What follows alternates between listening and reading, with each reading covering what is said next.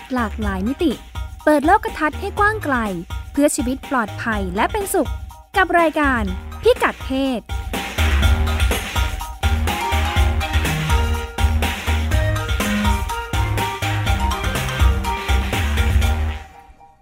รายการพิกัดเพศทักทายคุณผู้ฟังเป็นประจำทุกสัปดาห์นะคะดำเนินรายการโดยดิฉันรัชดาธราภาคและคุณจิตติมาพานุเตชะค่ะสวัสดีค่ะค่ะรายการของเราก็รับฟังได้ทาง www.thaipbsradio.com แล้วก็ติดตามได้จากแฟนเพจ Thai PBS Radio ค่ะรวมทั้งแอปพลิเคชันชื่อเดียวกันนี้ค่ะรายการก็มีทุกวันจันทร์เนาะค่ะออกอากาศครั้งแรกตอน 8 โมงเช้าถึง 9 โมง 9 โมงค่ะแล้วหลังจากนั้นก็รับฟังย้อนหลังได้ตลอดเวลาและครบทุกตอนจากเว็บไซต์นะคะรายการของเราก็ชวนคุณผู้ฟังพูดคุยในหลากหลายประเด็นที่เกี่ยวข้องกับเรื่องเพศเนาะซึ่งจริงแล้วก็เกี่ยวข้องกับทุกเรื่องได้ยังไงเนี่ยโยง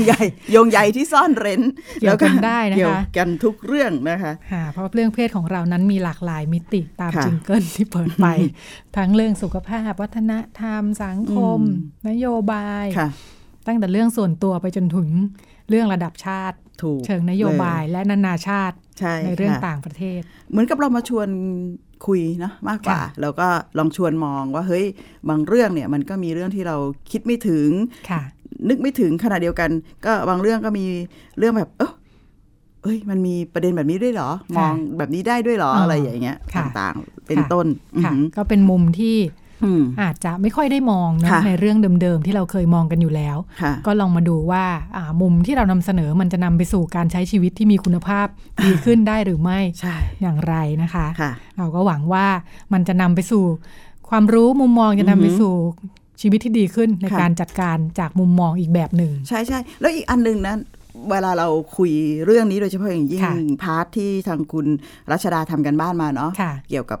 สถานการณ์ต่างประเทศอะไรอย่างเงี้ยมันเห็นความเป็นจุดร่วมอันนึงนะว่าความจริงแล้วพื้นฐานรากฐานบางอย่างของเรื่องเพศเนี่ยปัญหาหรือว่าข้อติดขัดเนี่ยมันเป็นเรื่องเดียวกันเหมือนอย่างเช่นเราคุยอย่างตอนนี้สังคมไทยเนาะอยู่ในสถานการณ์ที่บอกว่าเฮ้ยมันจำเป็นที่จะต้องทำให้เด็กวัยรุ่นเนี่ยมีความรู้เรื่องเพศเนี่ยมากขึ้นไม่ว่าจะผ่านเรื่องระบบในโรงเรียนหรือว่าให้พ่อแม่ผู้ปกครองต้องพูดคุยสื่อสารอะไรอย่างเงี้ยซึ่งพอบอกต้องพูดคุยสื่อสารเนี่ยเมื่อเราไปลองศึกษาดูปรากฏการณ์รอบโลกเนี่ยรอบโลกเลยเนี่ยมันก็เห็นว่าเป็นเรื่องเดียวกันนะเพราะหลายที่เนี่ยเขาก็พยายามหาวิธีการที่จะต้องสื่อสารเรื่องนี้กับเรื่องเพศก็เหมือนเนาะความเป็นสากลคือมันก็ไม่ได้สื่อสารกันหรอกก็อยู่กันมาเนี่ยแล้วแต่ละที่ก็หลากหลายวิธีการหลากหลายกระบวนการแล้วแต่บริบทของแต่ละคนแต่ละที่อะไรอย่างเงี้ยจากที่ผ่านมาต่างคนต่างเงียบเนาะใช่ใช่ก็สนุกดีค่ะวันนี้เหมือนเงียบไม่ได้แล้วมีภัยคุกคามร่วมกันหลายๆอย่างแล้วค่ะแล้วอย่างที่เราบอกว่ามันอยู่ในทุกมิติจริงๆทั้งในเรื่องของการใช้ชีวิตประจำวันเรื่องครอบครัวเรื่องอะไรสารพัดอาหารการกินก็มีนะเราเคยหยิบประเด็นเรื่องเพศเกี่ยวกับอาหารการกินมาไหมยังเนาะยังน่าสนใจน่าสนใจนะในเชิงวิถีชีวิตแต่ก็เป็นกิจวัตรประจำวันอย่างหนึ่งในชีวิตของเราท่านแต่ถ้าในมิติเรื่องอาหารเนี่ยถ้าในประเด็นเรื่องเพศโดยเฉพาะยิ่งเรื่องผู้หญิงเนาะมันก็จะพูดเรื่องฐานทรัพยากรอาหารฟังแล้วอาจจะยากนะก็คือสรุปใครเป็นคนหาข้าวให้ที่บ้านกินน่ะใครเป็นคนดูแลเรื่องอาหารการกินที่เราเคยแต่อยู่บ้างก็จะเป็นมิตินี้เนาะว่าทำให้ผู้หญิงได้รับผลกระทบต่างกับผู้ชายยังไงเพราะว่าฉันอยู่ในพื้นที่แล้วเป็นคนหาอาหารนี่แหละอย่างนี้ใช่ไหมค่ะวันนี้เราจะมาคุยเรื่องอะไรกันนะคะเรื่องผู้หญิงด้วยนี่แหละ ต่อเนื่องมาจากคราวก่อนหน้าที่เราคุยเรื่องกีฬาโอลิมปิกฤดูหนาวเนอะแจกถุงยาง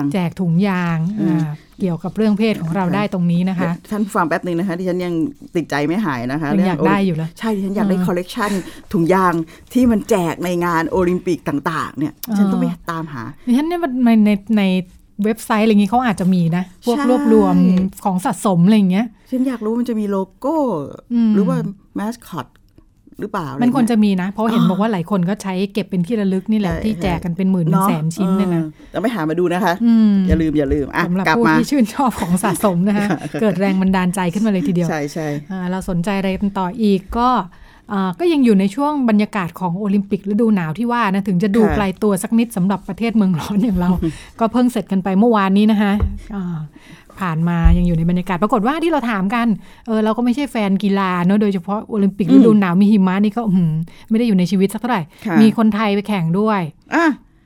มีคนไทยด้วยแต่ก็ในนามของทีมชาติไทยเนี่ยนะคะใช่ก็ถือว่าเป็นแบบว่าคนไทยที่อยู่ในการแข่งขันครั้งนี้ 3-4 คนนะคะแต่ส่วนมากไปดูคร่าวๆเนี่ยก็จะเป็นผู้ที่เป็นลูกครึ่งไทยอิตาลีลูกครึ่งไทยสวิตเซอร์แลนด์บ้างนะคะคือคงจะเติบโตในประเทศที่มีโอกาสได้ฝึกฝนกีฬาที่มีหิมะน่ะแล้วก็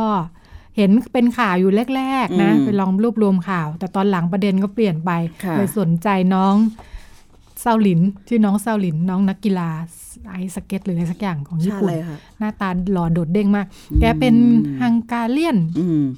ลูกครึ่งจีนไงชื่อน้องเซาหลินหล่อแบบหล่อแบบพุ่งทะลุสนามขึ้นมาเลยทีเดียวนะฮะก็เลยนักกีฬาไทยของเราข่าวหายไปเลยจากพูดถึงอยู่เล็กน้อยเราก็เลยมาดูกันว่ามันมีมิติเรื่องผู้หญิงยังไงบ้างนะคะชื่อตอนของดิฉันเนี่ยคราวนี้ชื่อว่านักกีฬาหญิงหยาดเลือดจดน้ำตาและรอยเลือดหยาดเหงื่อเริ่มงงนักกีฬาหญิงหยาดเหงื่อหยดน้ำตาและรอยเลือดเนี่ยนะชื่อคุณนี่แบบอะไรนะดราม่าไหมไฟแบบเหมือนเป็นของเหลวทั้งสามเลยใช่มันเป็นอย่างไรนะคะความดูรันทดมากดูรันทดของนักกีฬาหญิงเนี่ยมันเป็นอย่างไรนะคะก็ในความรันทดนี้ก็เห็นด้านดีของอย่างตัวอย่างของโอลิมปิกฤดูหนาวที่เกาหลีใต้คราวนี้เนี่ยนะคะพยองชางเกมที่ว่าเนี่ยเป็นครั้งที่มีนักกีฬาหญิงเยอะที่สุดในรอบ94ปีจัดมาเกือบ100ปีแล้วนะเนี่ยมีนักกีฬาหญิงถึง 43% 258 คนเยอะขึ้นเพราะว่าปีแรกที่จัดเนี่ยนะตั้งแต่94ปีที่แล้วเนี่ยตอนนั้นเนี่ยมีนักกีฬาหญิงอยู่11คนหรือคิดเป็น 4% ของทั้งหมดนะคะแล้วก็ที่มันเพิ่มขึ้นมาได้ขนาดนี้เนี่ยเป็นเพราะว่าเมื่อปี1991นะคะคณะกรรมการโอลิมปิกสากล IOC เนี่ยกำหนดว่ากีฬาทุกประเภทห้ามกีดกันผู้หญิงนะคะเพราะเดิมเนี่ยกีฬาที่ผู้หญิงลงแข่งด้วยได้เนี่ยมีน้อยมากเลยแล้วก็มักจะเป็นกีฬาประเภทแบบสเก็ตน้ำแข็งนึกออกไหมคะคุณจิตติมาคุณผู้ฟังที่แบบใส่ชุดปิ๊บปิ๊บปิ๊บปั๊บสั้นๆหมุนตัวกระโปรงบานเชื่อไหมว่าที่ฉันรู้จักสเก็ตน้ำแข็งจากคุณกบสุวรรณแกทำอะไรเหรอคะแกเป็นนักสเก็ตน้ำแข็งสมัยก่อนนู้นเนาะใช่เรียนทึ่งมากอุ้ยตายแล้วนางเอกละครคุณจิตติมามีความฝันอยากเป็นนักไอสเก็ตแบบคุณกบได้ไปขอที่บ้านไหมยันโตในยุคที่เป็นวัยรุ่นแล้วสเก็ต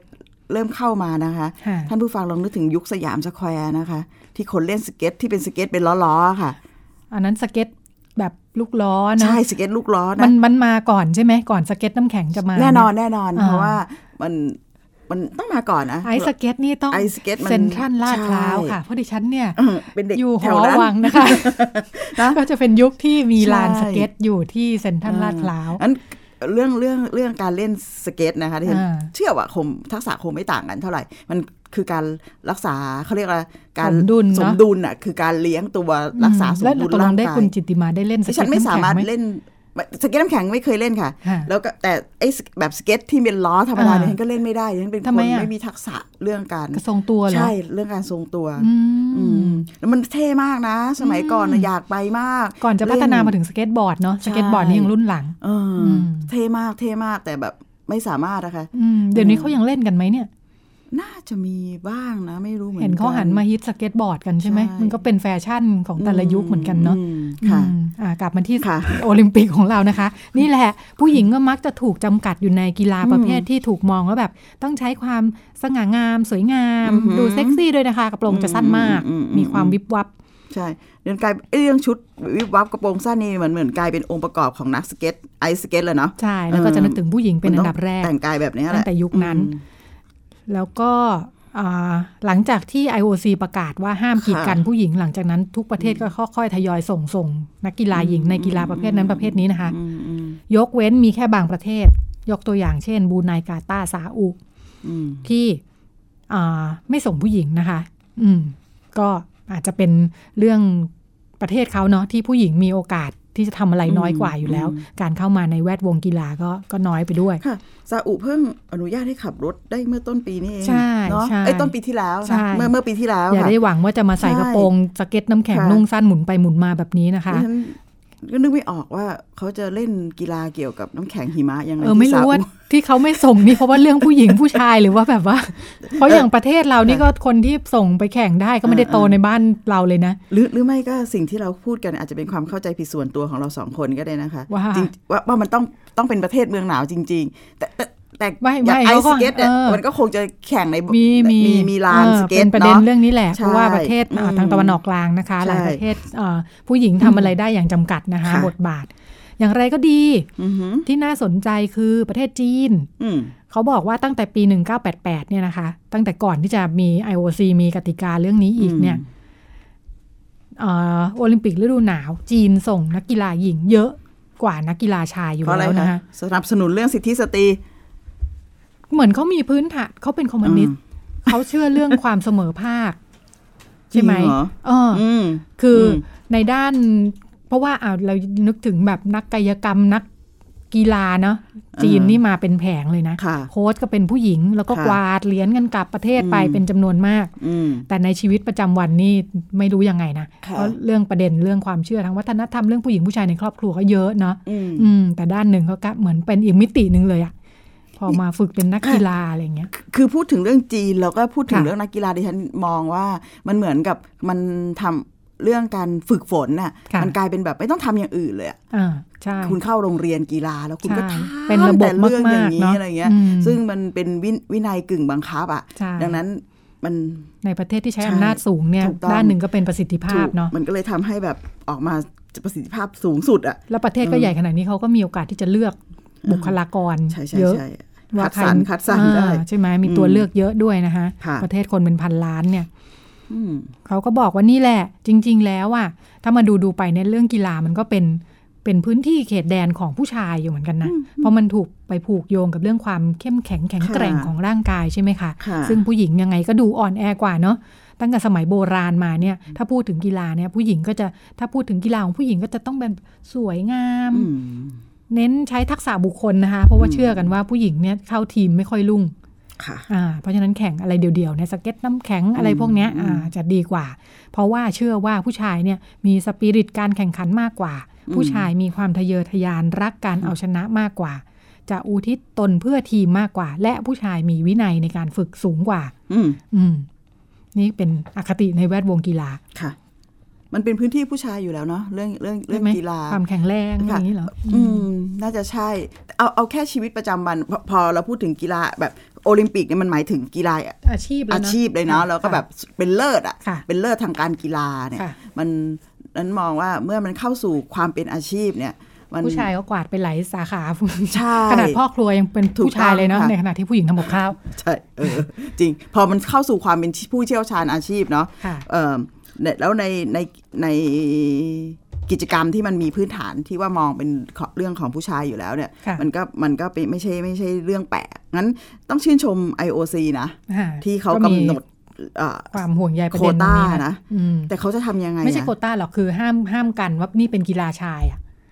ต้องให้ผู้หญิงสามารถลงแข่งหมายถึงว่าสมมติปกติเปิดกีฬาประเภทนี้เฉพาะผู้ชายก็ต้องเปิดกีฬาประเภทนี้เฉพาะผู้หญิงด้วย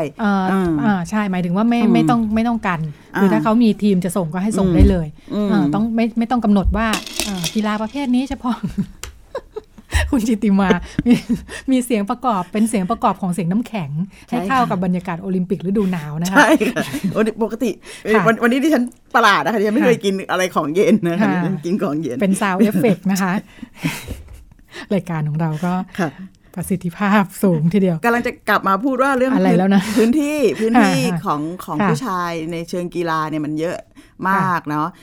เอาแบบว่าไม่ใช่นักกีฬาอาชีพนะโอกาสในการฝึกฝนร่างกายตัวเองเนี่ยสนามกีฬาเนี่ยคุณรัชดาเข้าไปคุณรู้สึกมันเป็นพื้นที่ผู้ชายไหมสนามกีฬา ที่ต่างๆผู้ชายเวลาเราไปวิ่งก็จะมีผู้ชายเยอะกว่าสมัยตอนเด็กๆเวลาเราอยู่โรงเรียนเนี่ยสนามที่ทุกอย่างเล่นปนกันเนี่ยมันมีข้อสังเกตไหมว่าผู้หญิงผู้ชายเยอะกว่ากันหรือยังไงผู้ชายเยอะจริงเหรอคุณจิตติมาอยู่โรงเรียนชายนั่นอยู่โรงเรียนชายนะคะเรื่องจริงนะคะท่านผู้ฟังนี่ฉันอยู่โรงเรียนที่เรียกว่าโรงเรียนชายซึ่งมีผู้หญิงอยู่รับผู้หญิงในช่วงหลังใช่ไหมคะก็ผู้ชายเยอะกว่าแล้วในความเป็นผู้หญิงเนี่ยฉันจำได้นะว่าเวลาเดินผ่านสนามกีฬาก็จะถูกแซวอ่ะอยู่บ่อยๆเพราะมันเป็นพื้นที่ผู้ชายเนาะแล้วก็จะกลัวเป็นความคิดตัวเองป่าววะกลัวลูกบอลนะคะ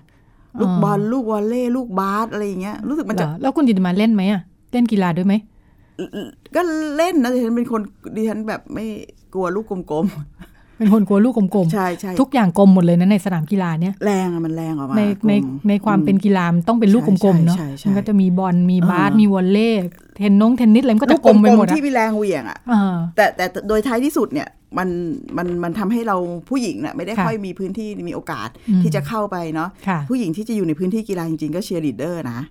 โดยส่วนใหญ่นะอันนี้แบบพูดโดยทั่วไปนะคะโอ้ยสมัยนึกถึงเมื่อก่อนก็ไม่มีเชียร์ลีดเดอร์ผู้ชายนะใช่ใช่งั้นมันไม่ค่อยมีพื้นที่ของผู้หญิงจริงงั้นโอกาสในการที่จะ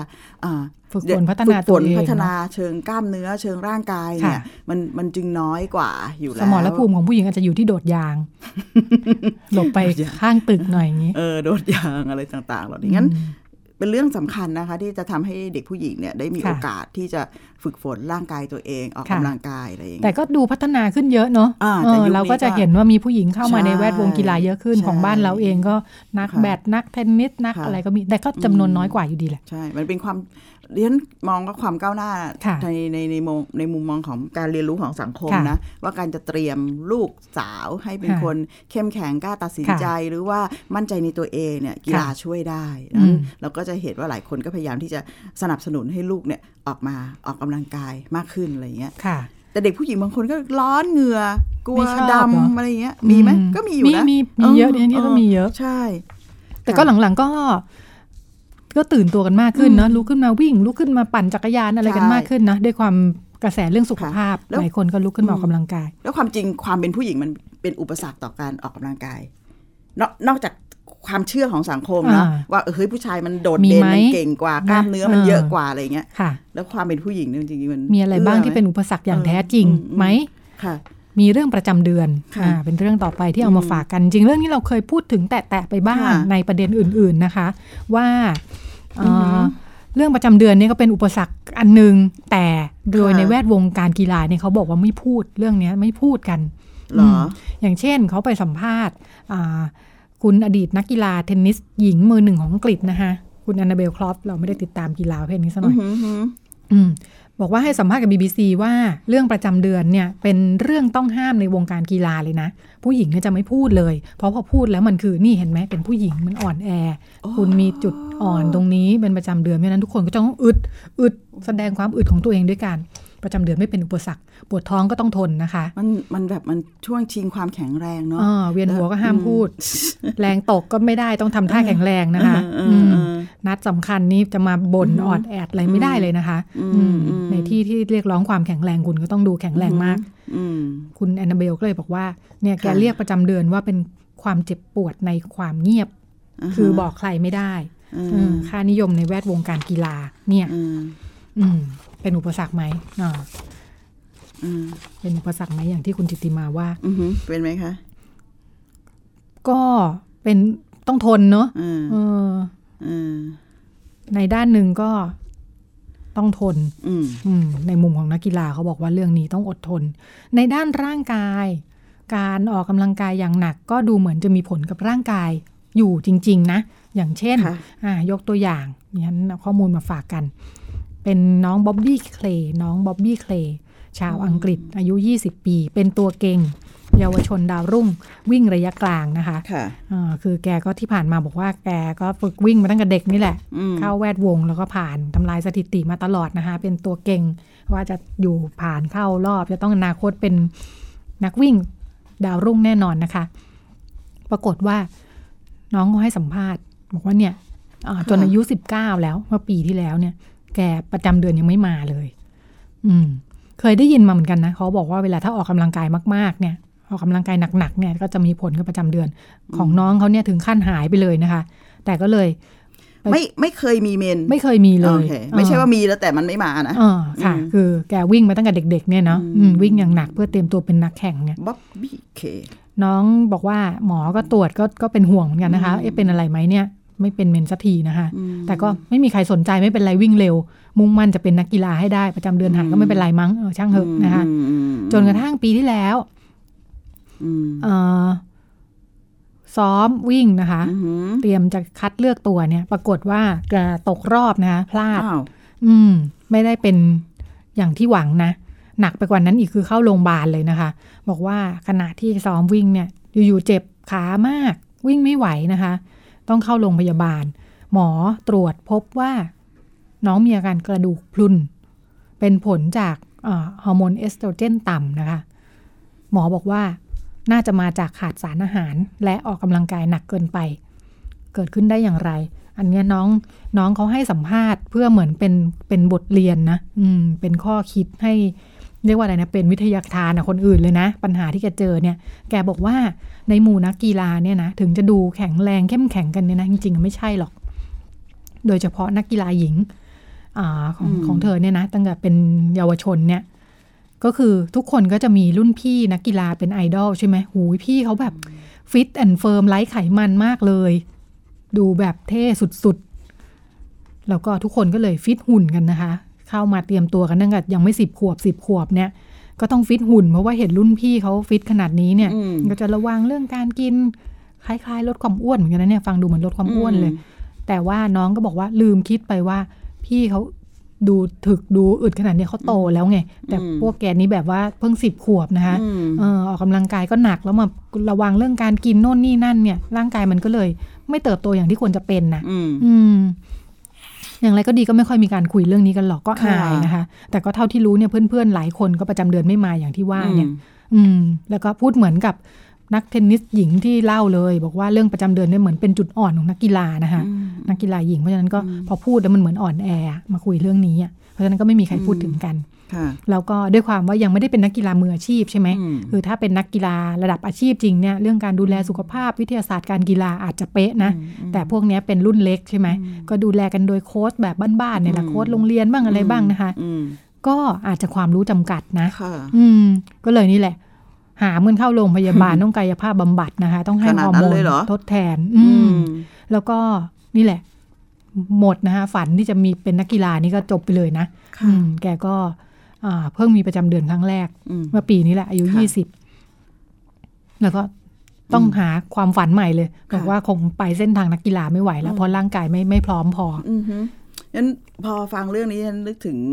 คอนเซปต์เรื่องว่าทุกวันนี้เนี่ยไม่ว่าเป็นวิทยาศาสตร์ทางการแพทย์หรือว่าซึ่งอันนี้มันทำให้เห็นแล้ววิทยาศาสตร์กีฬาเองก็ตามเนี่ยมันมีการคิดค้นและพัฒนามาจากฐานของร่างกายผู้ชายเป็นหลักในเป็นไปได้ใช่ค่ะในมุมของคนทำงานเรื่องสุขภาพผู้หญิงเองเนี่ยเราก็พูดกันเยอะนะคะในมุมว่าเฮ้ยถ้าการศึกษาผู้ป่วยดิฉันยกตัวอย่างนะที่เป็นโรคหัวใจเนี่ยจริงๆแล้วเนี่ยมันคือการศึกษาร่างกายของมนุษย์ผู้ชายต้นแบบที่เอามาศึกษาถ้าลืมคิดไปว่าจริงๆแล้วผู้หญิงกับผู้ชายพื้นฐานต่างกันนะต่างกันนะนั่นคือข้อแรกนั้นในมุมจริงแล้วเนี่ยเราต้องตระหนักร่วมกันก่อนนะคะว่าร่างกายผู้หญิงกับร่างกายผู้ชายเนี่ยต่างกันงั้นในทุกการค้นคว้าหาความรู้เพื่อซัพพอร์ตเพื่อสนับสนุนการมีสุขภาพที่ดีไม่ว่าจะหรือสนับสนุนความก้าวหน้าทางเทคโนโลยีต่างๆเนี่ยมันต้องนึกถึงคนสองเพศไว้เป็นหลักเรางั้นดิฉันชอบเดินเขานะงั้นก็จะไปซื้อเป้อันนี้จากประสบการณ์ตัวเองแล้วฉันก็เลยได้รู้ว่าเฮ้ยเอาจริงๆแล้วเนี่ยเป้สะพายหลังเนี่ยนะคะที่จะมันจะรองรับสรีระเนี่ยมันแยกนะระหว่างผู้หญิงกับผู้ชายแล้วมันมีไหมกระเป๋าผู้หญิงกระเป๋าผู้ชายแต่ไม่มีข้อมูลความรู้อันนี้ไม่ค่อยมีแต่ถ้าเราไปศึกษาข้อมูลแบบจริงๆว่าเป้สะพายหลังยังไงที่แบบพวกเดย์แพ็คที่จะเดินยาวๆนะพวกเทคกิ้งเดินเขาเนี่ยที่มันจะทำให้สมดุลจริงๆเนี่ยเอ้ย ถ้าเป็นผู้หญิงก็ต้องซื้อแบบหนึ่งถ้าเป็นผู้ชายก็ต้องซื้อแบบหนึ่งซึ่งอะไรบ้านเรามีขายไหมถ้าไม่ได้ตลาดใหญ่พอบางทีมันก็ไม่ได้ลงย่อยใช่ไหมอินเทอร์เน็ตในมันไม่มีเชลแยกอยู่แล้วเป้ผู้หญิงเป้ผู้ชายนอกจากสีชมพูกับสีฟ้า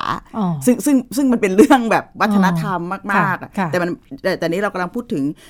วิทยาศาสตร์เทคโนโลยีนวัตกรรมต่างๆที่มันรองรับร่างกายผู้หญิงแบบเนี้ยหรือไม่ก็กางเกงต่างๆอะไรอย่างเงี้ยซึ่งมันจะ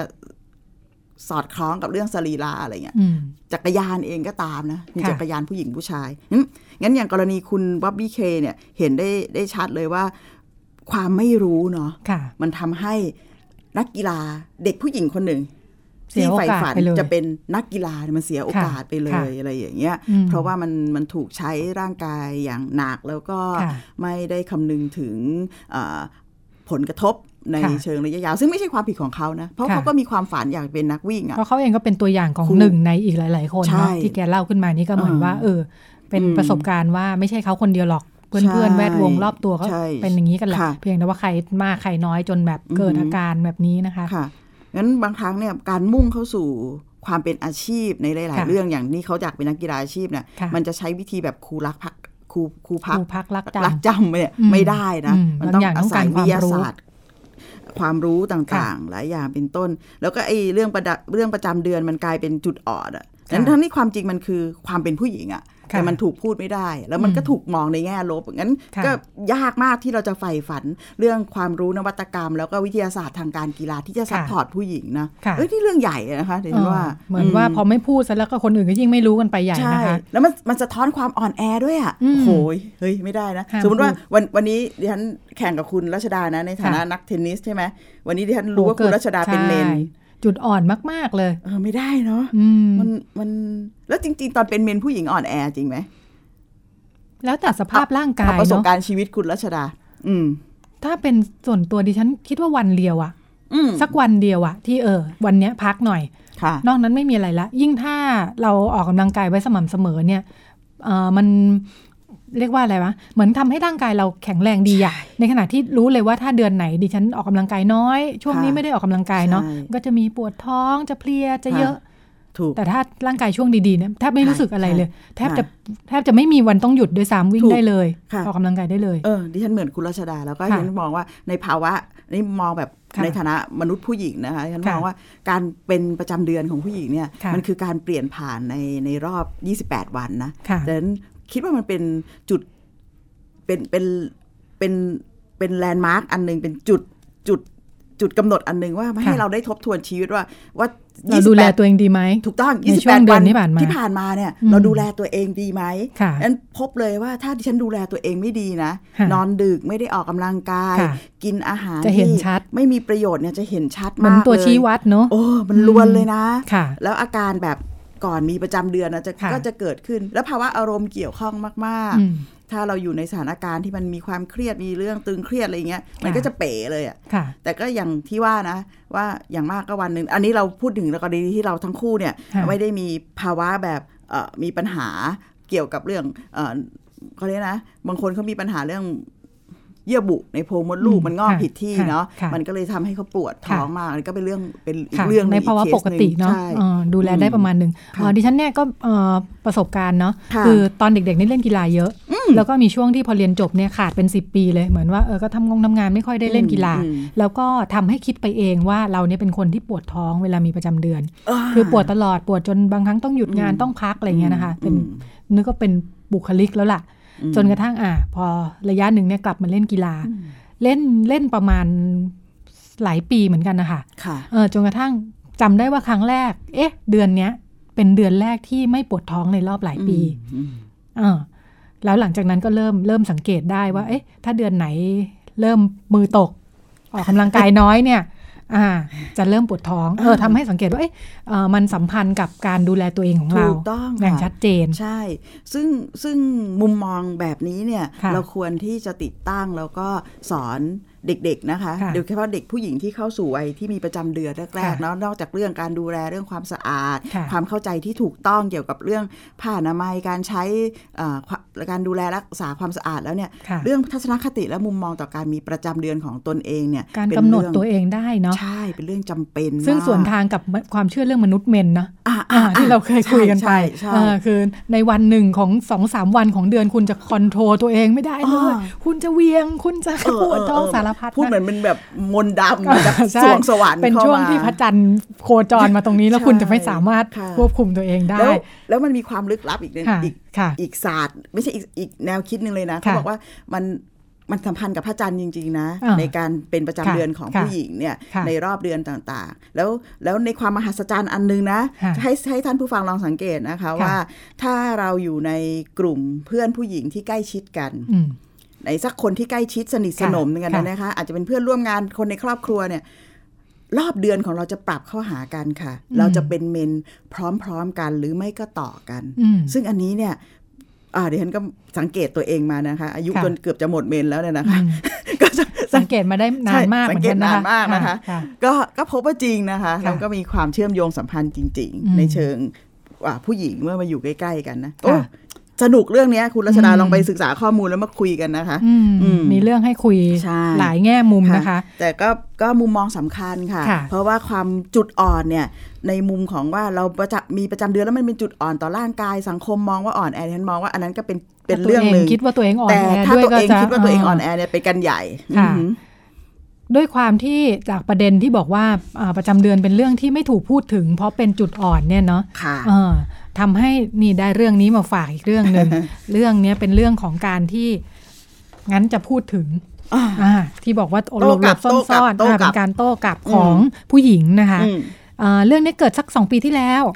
มีข่าวอยู่บ้างนิดหน่อยนะคะมารวมเล่าให้ฟังนะคะสืบเนื่องกับเรื่องที่เราคุยกันอยู่ชื่อน้องกีรันคันธีนามในวงการคือชื่อในวงการคือมาดามคันธีอายุ29ถ้าทางแบบว่าเท่มากลองเปิดดูใน Google ได้นะคะเป็นคนอินเดียเป็นเด็กจากครอบครัวอินเดียที่ไปโตในสหรัฐนะคะก็ได้สัญชาติอเมริกันแล้วก็นี่แหละแต่ว่าเธอก็ใช้ชีวิตทั้งในนิวยอร์กแล้วก็บอมเบย์นะคะเรียนจบด้านคณิตศาสตร์วิชารองเป็นรัฐศาสตร์กับสตรีศึกษานะทำให้มีมุมมองเรื่องผู้หญิงอยู่นะคะแล้วก็ตอนหลังนี่แหละเธอก็ได้ชื่อว่าเป็นถ้าเป็นมือกลองนะเป็นมือกลองเป็นนักร้องเป็นนักดนตรีด้วยเป็นนักดนตรีมีวงแนวเพลงอิเล็กทรอนิกส์แบบจิกค่ะคือไม่ค่อยเข้าใจนะคะก็ได้ชื่อว่าเป็นนักดนตรีอิเล็กทรอนิกส์ที่จบฮาร์วาร์ดbusiness school นะคะมีไปเรียนต่อจนจบแล้วก็โปรไฟล์ดีนะโปรไฟล์ดีทุกคนก็จะพูดถึงเธอด้วยแบบโปรไฟล์ต่างๆนานาเนาะแล้วก็เป็นศิลปินเท่มากอ่ะฉันคิดว่าเขาเป็นผู้หญิงเท่คนหนึ่งทีเดียวนะคะแล้วก็นี่แหละโอ้เท่จริงๆค่ะถ้าเปิดดูรูปนะคะคุณจิตติมากำลังเปิด Google ตามอยู่ก็เข้าวงการมาตั้งแต่วงการเพลงตั้งแต่ปี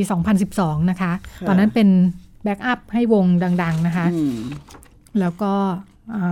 นี่แหละล่าสุดตัวเองก็มีเพลงมีซิงเกิลของตัวเองนะคะแต่ผลงานที่สร้างชื่อและดิฉันไปค้นดูรู้สึกว่าน่าจะมีคนสนใจเข้าดูใน YouTube มากกว่าเพลงของเธอเสียอีกเนี่ยนะคืออะไรคะคือ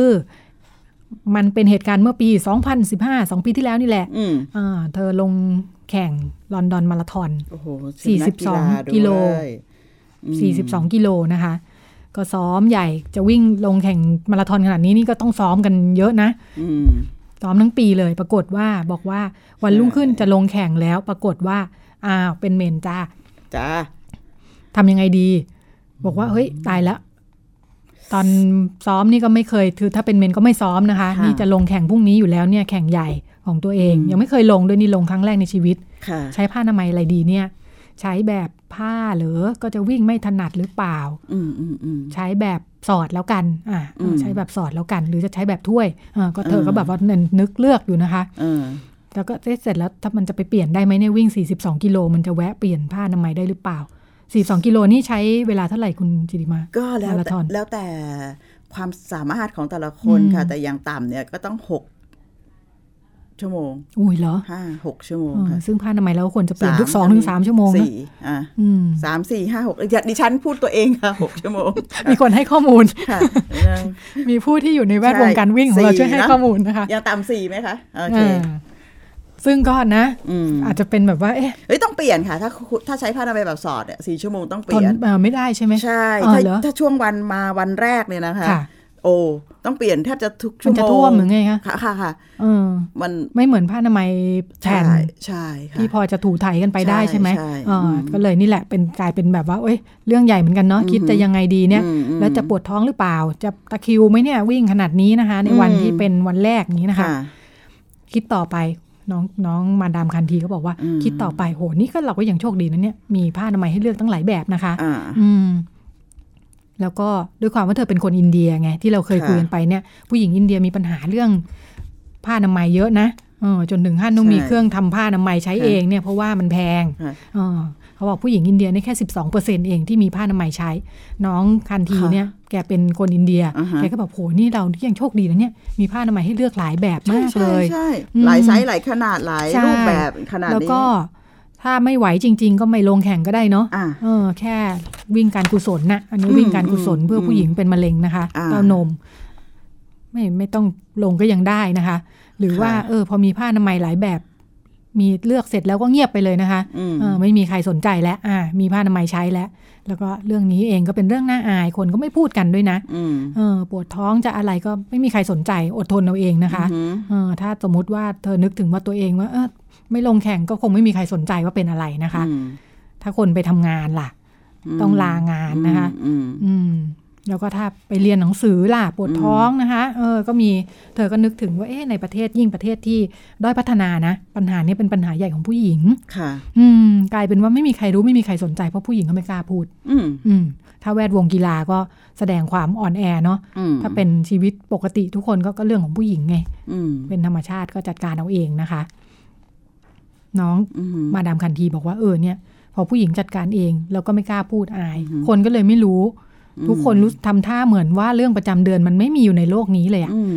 น้องเขาก็สงสัยแกนอนไม่หลับเนี่ยแกคิดอยู่เลยแกคิดเยอะมาก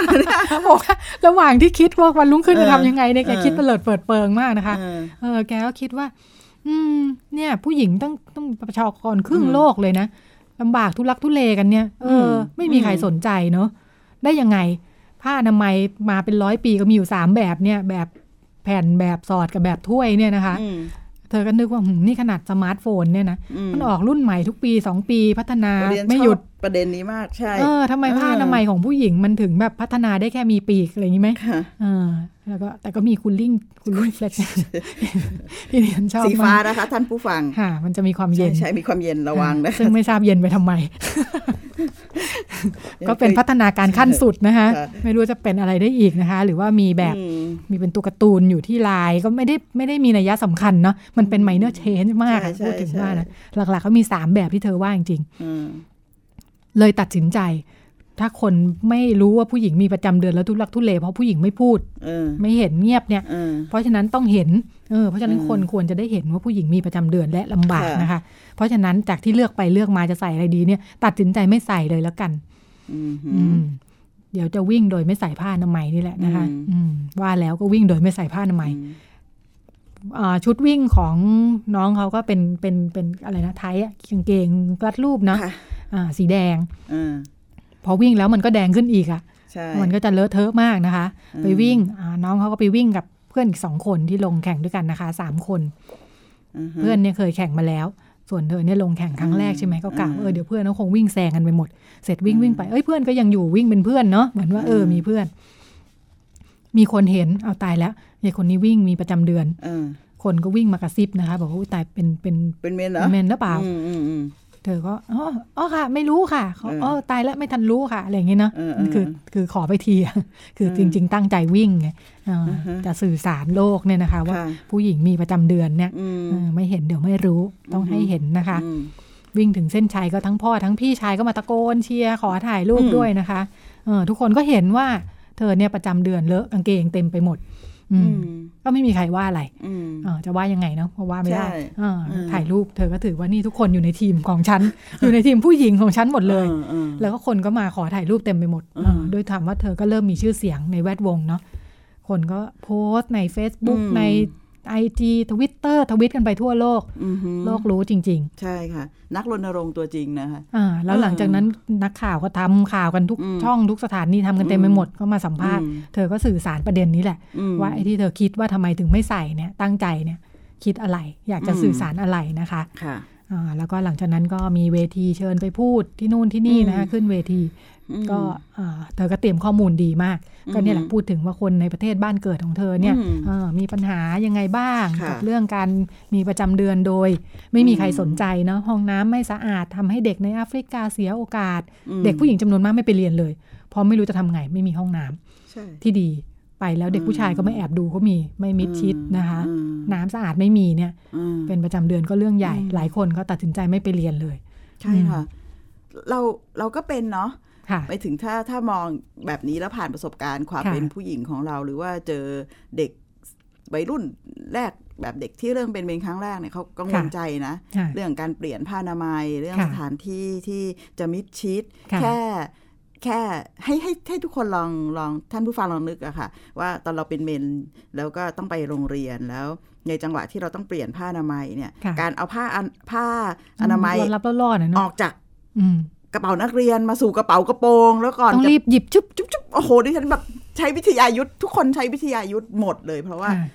มันถูกบอกว่ามันน่าอายอย่างเงี้ยซึ่งอันนี้เป็นเรื่องสังคมวัฒนธรรมที่ต้องแก้แต่เรื่องระบบของห้องน้ำระบบความสะอาดต่างๆอะไรเงี้ยจำเป็นมากๆที่มันจะทำให้เด็กผู้หญิงรู้สึกปลอดภัยมันเคยมีเรื่องเล่าอันนึงซึ่งเกิดขึ้นตอนที่ดิฉันไปทำงานลงในหมู่บ้านแล้วก็รณรงค์ให้คนในหมู่บ้านได้พูดคุยสื่อสารเรื่องเพศนะเราพบว่ามีน้องผู้หญิงปกยอเนาะคนเป็นเรื่องเล่าว่าเคยมีกรณีว่าผู้หญิงปกยอเป็นประจำเดือนนะแล้วเขาก็ไม่ได้มี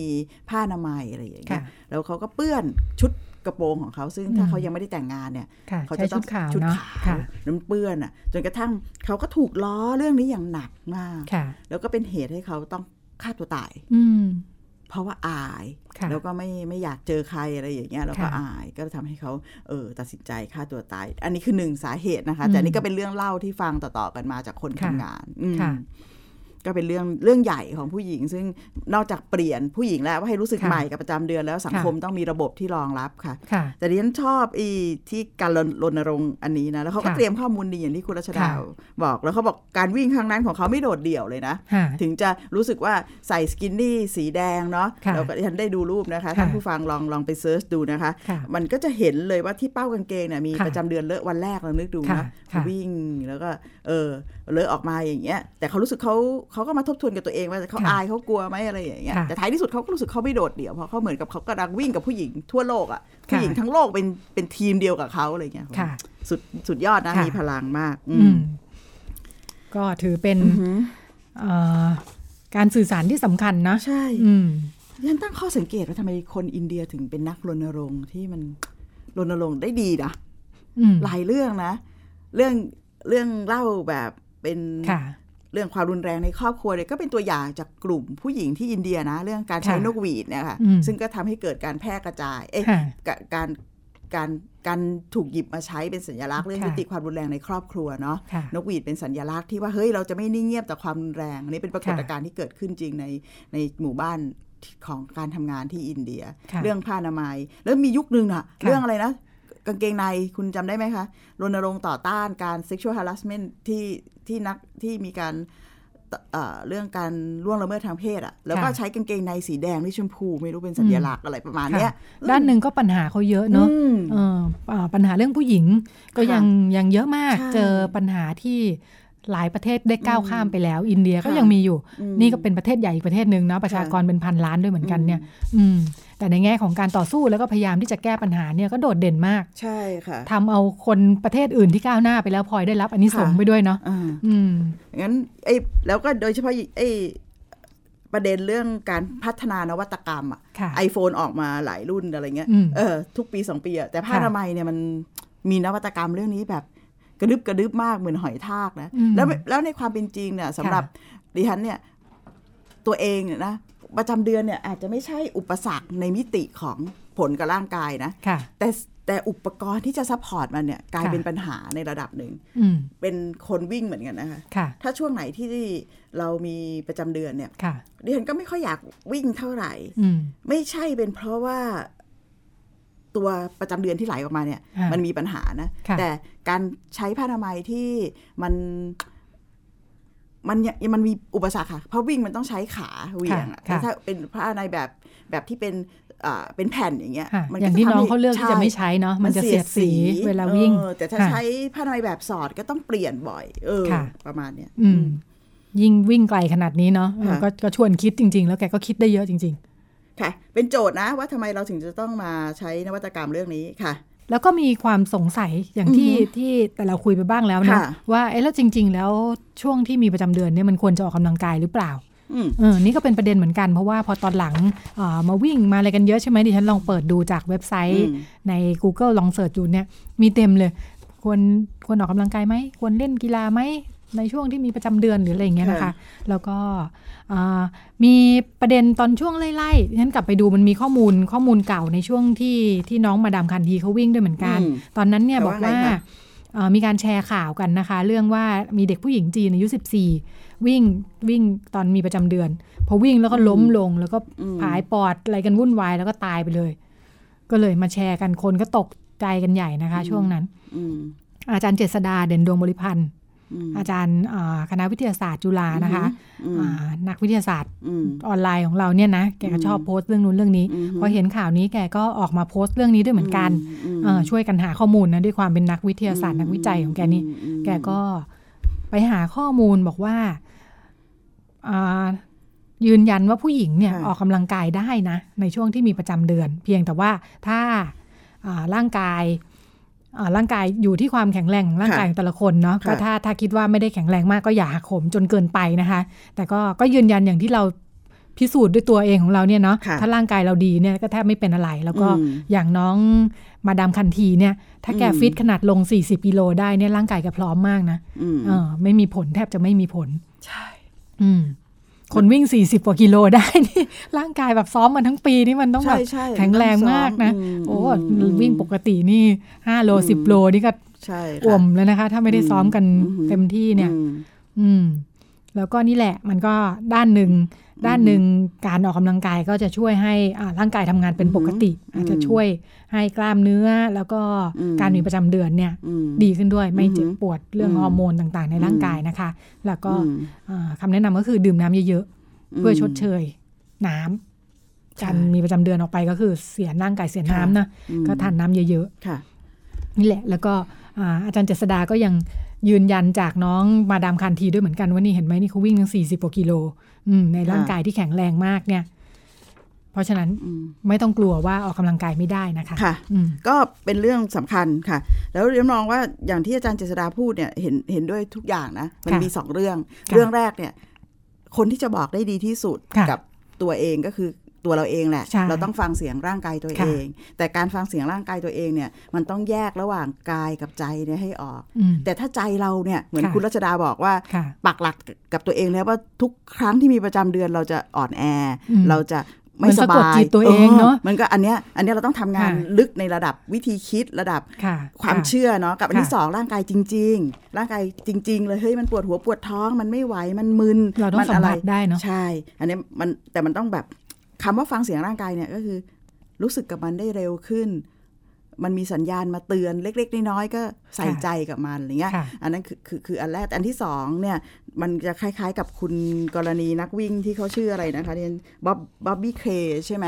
ซึ่งอันนี้เป็นเรื่องของข้อมูลความรู้ในมุมของวิทยาศาสตร์ทางการกีฬาเรื่องของพัฒนาการของร่างกาย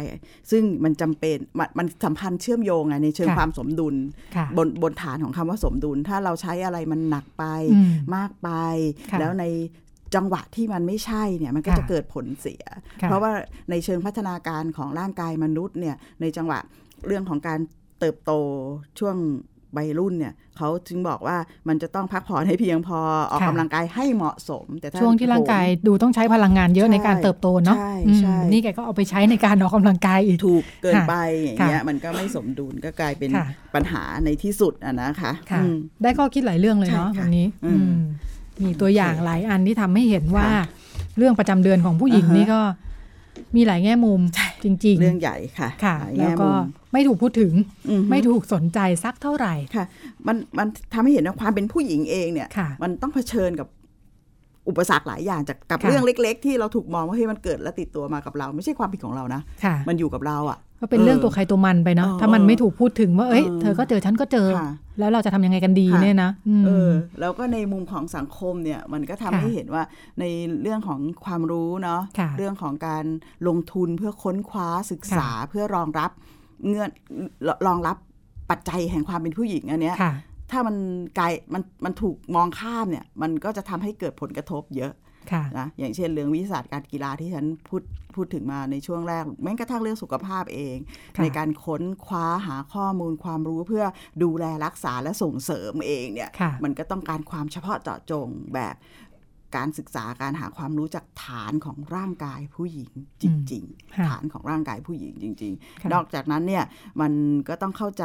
ความละเอียดอ่อนในความอายซึ่งสังคมเป็นคนบอกเป็นคนติดตั้งให้เนี่ยงั้นระบบบริการสุขภาพระบบบริการทางสังคมเรื่องความเป็นอยู่ทั่วไปอะค่ะมันก็ต้องสอดคล้องกับ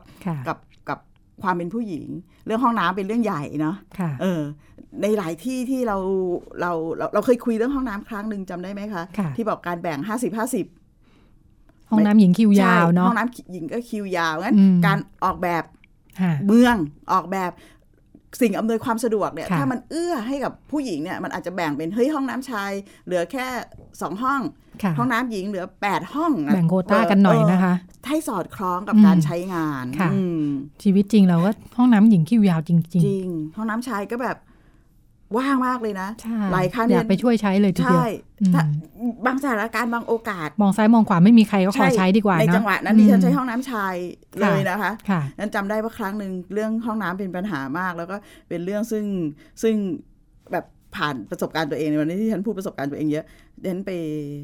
เข้าคิวเขาเรียกอะไรนะที่เราต้องรอรับปริญญาบัตรอะค่ะตอนจบปริญญาตรีแล้วอยู่ในหอประชุมอ่ะแล้วก็ทุกคนต้องแบบอยู่ข้างในแล้วสแตนบายรอรับแล้วก็จะมีจังหวะบางช่วงที่ปล่อยให้บัณฑิตออกมาพักผ่อนแล้วก็เข้าห้องน้ำอะไรเงี้ยโอ้โหสิ่งที่เกิดขึ้นก็คือห้องน้ำแน่นมากทะลักเลยแน่นมากห้องน้ำชายเนี่ยว่างโล่งเพราะว่าบัณฑิตหญิงกับบัณฑิตชายมันต่างกันไงสิ่งที่เกิดขึ้นเองก็ให้เพื่อนผู้ชายพาดิฉันเข้าห้องน้ำผู้ชายเลยเพราะไม่ไหวห้องน้ำหญิงไม่ไหวยาวมากผู้หญิงใช้เวลาในห้องน้ำนานจริงๆใช่เราไปรอเรายังรู้สึกเลยเนาะเขาเข้าไปทำอะไรเนาะอย่างนี้นะบางคนก็นานไปเดี๋ยวนี้เล่นโทรศัพท์อะค่ะเดี๋ยวในห้องน้ำไหนที่บอกว่าห้ามเล่นโทรศัพท์เลยเขียนไว้ใช่ในห้องน้ำสาธารณะไม่ควรเข้าไปทำอะไรนานขนาดนั้นนะคะแต่ก็นั่นแหละปัญหาคือผู้หญิงใช้เวลาเยอะกว่าผู้ชายจริงๆในก็ในมุมของธุระส่วนตัวมันก็รวมทั้งเวลามีประจำเดือนด้วยนี่แหละเข้าไปเปลี่ยนผ้าอนามัยกันทีนานมากมีขั้นตอนอยู่นะคะซึ่งมีขั้นตอนอยู่หลายขั้นตอนนะคะทั้งเอาของเก่าออกการเช็ดล้างทำความสะอาดเอาของใหม่ใส่อะไรอย่างเงี้ยหลายสิ่งเนาะมันก็จะกินเวลาหลายอย่างที่ผู้ชายไม่ได้ต้องใช้เวลาแบบนี้เนี่ยใช่ๆห้องน้ำก็เป็นประเด็นเนาะสอดคล้องกับความต้องการในวิถีชีวิตของผู้คนในสังคมมากน้อยแค่ไหนทุกเรื่องเนอะเหมือนว่าถ้าเรามองเห็นว่ามันมีมิติของเรื่องผู้หญิงผู้ชายอยู่รวมทั้งเพศอื่นๆความหลากหลายห้องน้ำก็เป็นสมรภูมิวันก่อนอ่านเน้นมีบทความของทางสถาปัตยกรรมศาสตร์ที่เขาให้ความสนใจเรื่องห้องน้ำเนี่ยก็สนุกมากทีเดียวถ้ามีแง่มุมเรื่องผู้หญิงแล้วก็เพศอื่นๆเนาะก็พูดถึงนี่แหละว่าห้องน้ำมันควรจะเป็นยังไงมันสร้างความอึดอัดยังไงแม้แต่แง่มุมว่าห้องน้ำผู้ชายเองเนี่ยมันถูกสร้างโดยพื้นฐานว่าผู้ชายไม่ต้องอายกันเนี่ยด้านหนึ่งก็สร้างความอึดอัดให้หลายคนเพราะมันเปิดเผยเพราะมันเปิดเผยเกินไปเรื่องนี้ฉันเคยคุยกับเพื่อนผู้ชายนะคะเพื่อนผู้ชายบางคนบอกดิฉันว่าเขาก็ไม่ค่อยสะดวกใจที่จะยืนฉี่ที่โถฉี่แล้วมีการชะโงกมองกันบางคนไม่สุภาพไงแบบบางคนรู้สึกเขาถูกละเมิดสิทธิส่วนตัวเขาก็จะเลือกใช้วิธีในการ ไปฉี่ในห้องสุขาห้องที่มันเป็นมิดชิดนะไม่ที่ใช่ที่โถฉี่มันก็ถูกสร้างขึ้นมาด้วยสมมติฐานแบบนี้ผู้ชายไม่ต้องอายเปิดเผยผู้ชายเปิดเผยโชว์ได้ด้วยบางครั้งค่ะก็ในสังคมที่เปลี่ยนไปคนอาจจะรู้สึกมีความเป็นส่วนตัวมากขึ้นหรือว่าการถูกคุกคามอะไรอย่างนี้เนาะหมดเวลาแล้วค่ะค่ะ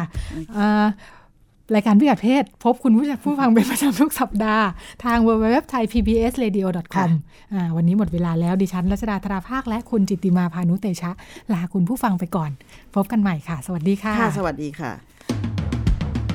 ติดตามรับฟังรายการย้อนหลังได้ที่เว็บไซต์และแอปพลิเคชัน Thai PBS Radio Thai PBS Radio วิทยุข่าวสารสาระเพื่อสาธารณะและสังคม